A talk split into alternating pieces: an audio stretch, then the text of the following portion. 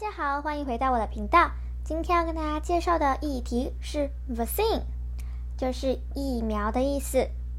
那疫苗这个文章还有议题是从哪里得来的呢？其实啊，这个今天的新闻呢，我是从国语日报上的语言专区所找到的一篇详细的改变世界发明的详细报道。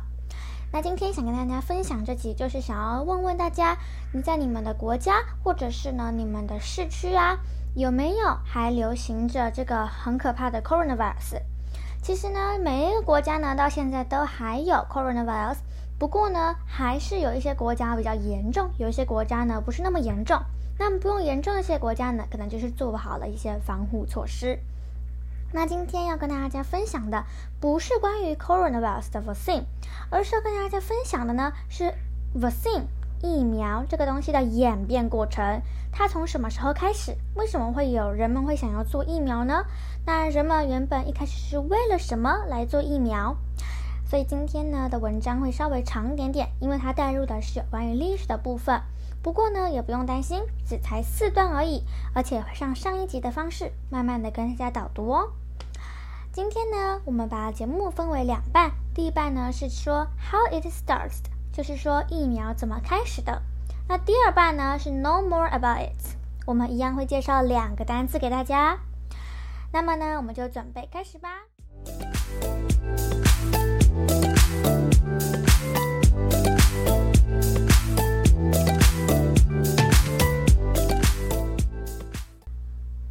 Part one: How is it started? 我们先来朗读的是第一段文章。In the 10,000th century, the Chinese used a piece of scab of those suffering from smallpox to infect children, hoping they would become immune. In the 10,000th century，就是在十世纪的时候呢，the Chinese used a piece of scab。这个中国人呢，使用一片痂，scab 是痂的意思，of those suffering from smallpox to infect children。 他的这个痂呢，是从一个天花感染天花患者的身上的一个痂，他要呢把它呢去感染孩子，to infect children，hoping they will become immune。为什么要感染小朋友呢？他是想要呢让小朋友呢可以得到免疫系统，就像我们现在的免疫细胞一样，它可以呢让入侵我们身体的病毒呢。减缓一些，它就像一个我们身体的战士，可以打败其他的强大的病毒。那这个战士是为什么会有呢？就是因为啊，大家呢都已经先把这个微弱的小病毒打入我们的身体，让我们的免疫细胞知道哦，长这样子的病毒就是要用什么方法去对付它。那久而久之呢，当真正强大的病毒进入我们身体的时候呢，身体就比较好应付啦。所以这也就是第一段的意思。那这段的重点就是说呢，在十世纪的时候，疫苗就已经开始喽。In 1796, English doctor Edward Jenner took cowpox pus from a milkmaid and scratched it onto an arm of an eight-year-old boy. The vaccine was a success. 在一七九六年呢，英国的一个医生爱德华詹纳酱，他把一个牛痘的脓从哪里来的牛痘的脓呢？是从一个挤奶女工身上的一个牛痘的脓，他把它涂抹在一个八岁小男孩的手臂上，那呢，这个疫苗就真正的产生作用并成功了。那这一段的重点就是说，在一七九六年的时候呢，疫苗成功了。再来第三段 ，French chemist Louis Pasteur further developed the technique during the 1900th century. In 1885, she used a vaccine to cure a boy close to death from rabies. 法国的化学家，他的名字叫做路易斯·巴斯德。他在19世纪的时候呢，进一步的开发了一个新的技术，也就是这个 vaccine 的技术。 在1885年的时候呢，他也用了疫苗去治愈了一个在狂犬因为狂犬病而差点死掉的小男孩。所以你也可以想象疫苗有多么伟大了。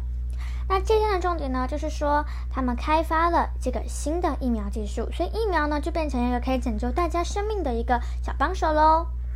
From then on, science developed new vaccines to fight enormously deadly diseases, including polio, whooping cough, measles, ten, uh, tetanus, etc. From then on，就是说从那个时候起，科学家呢开始又发明了各种的新疫苗来对付许多致命的疾病。那现在呢，这些疾病也不再被我们认为是致命的了，因为我们都有了疫苗的帮助。第一个呢，有说呃，例如小儿麻痹症啊，还有百日咳、麻疹、破伤风等等，etc. etc. 就是指等的意思，就是说不止这些，还有其他的哦。那我们的 Part One How it starts 就已经完成喽。接下来 Part Two 就是 Know more about it，认识更多关于它。也就是说呢，我们要来学一些单字喽。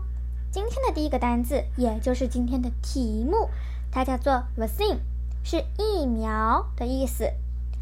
这个造句是上次说的：Thanks to vaccines, we are protect against many once common killers like flu。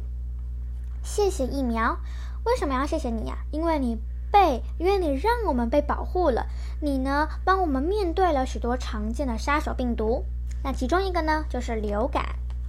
好啦，那第二个单词呢，也是现在很流行，会出现在新闻、英文新闻上面的单词，它的名字叫做 coronavirus，也就是新冠肺炎、新冠病毒。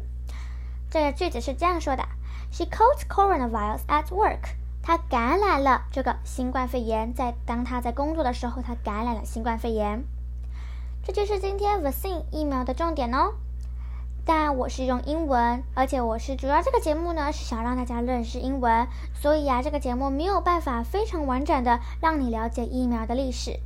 可能听完之后你还有些好奇，或者是于心还没有完全的达到。那大家也不用担心，我们呢会告诉大家一些方法去认识疫苗的历史。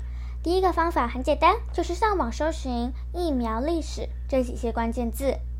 那么第二个呢，你也可以找寻书籍。那书籍呢，在这边我也对大家推荐一本。如果呢，您只想要认识我们今天所说的东西，你不想要说疫苗还要分成什么原子啊，或者是呢，你不想要看很专业的那种呃，像说啊，专门在研究病毒的科学家呢说的所制作的论文，你不想要看那些。你想要看简单易懂的文具的话呢，也可以呢，到打开《现代之门》这本书里面，它呢其中有一集呢就是在介绍疫苗。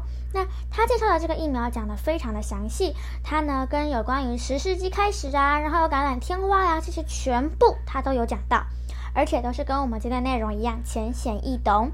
所以大家呢，或者是小朋友们，如果想要认识。更认识疫苗的历史的话呢，也播放到这本书里面去看看哦。其他集虽然是对疫苗没有关系的，不过也是很有趣。大家如果有兴趣的话，也可以把整本书都看完。那这就是今天我们的内容，希望大家会喜欢今天的内容哦。学霸 ABC Go Go Go，我们下次见，拜拜。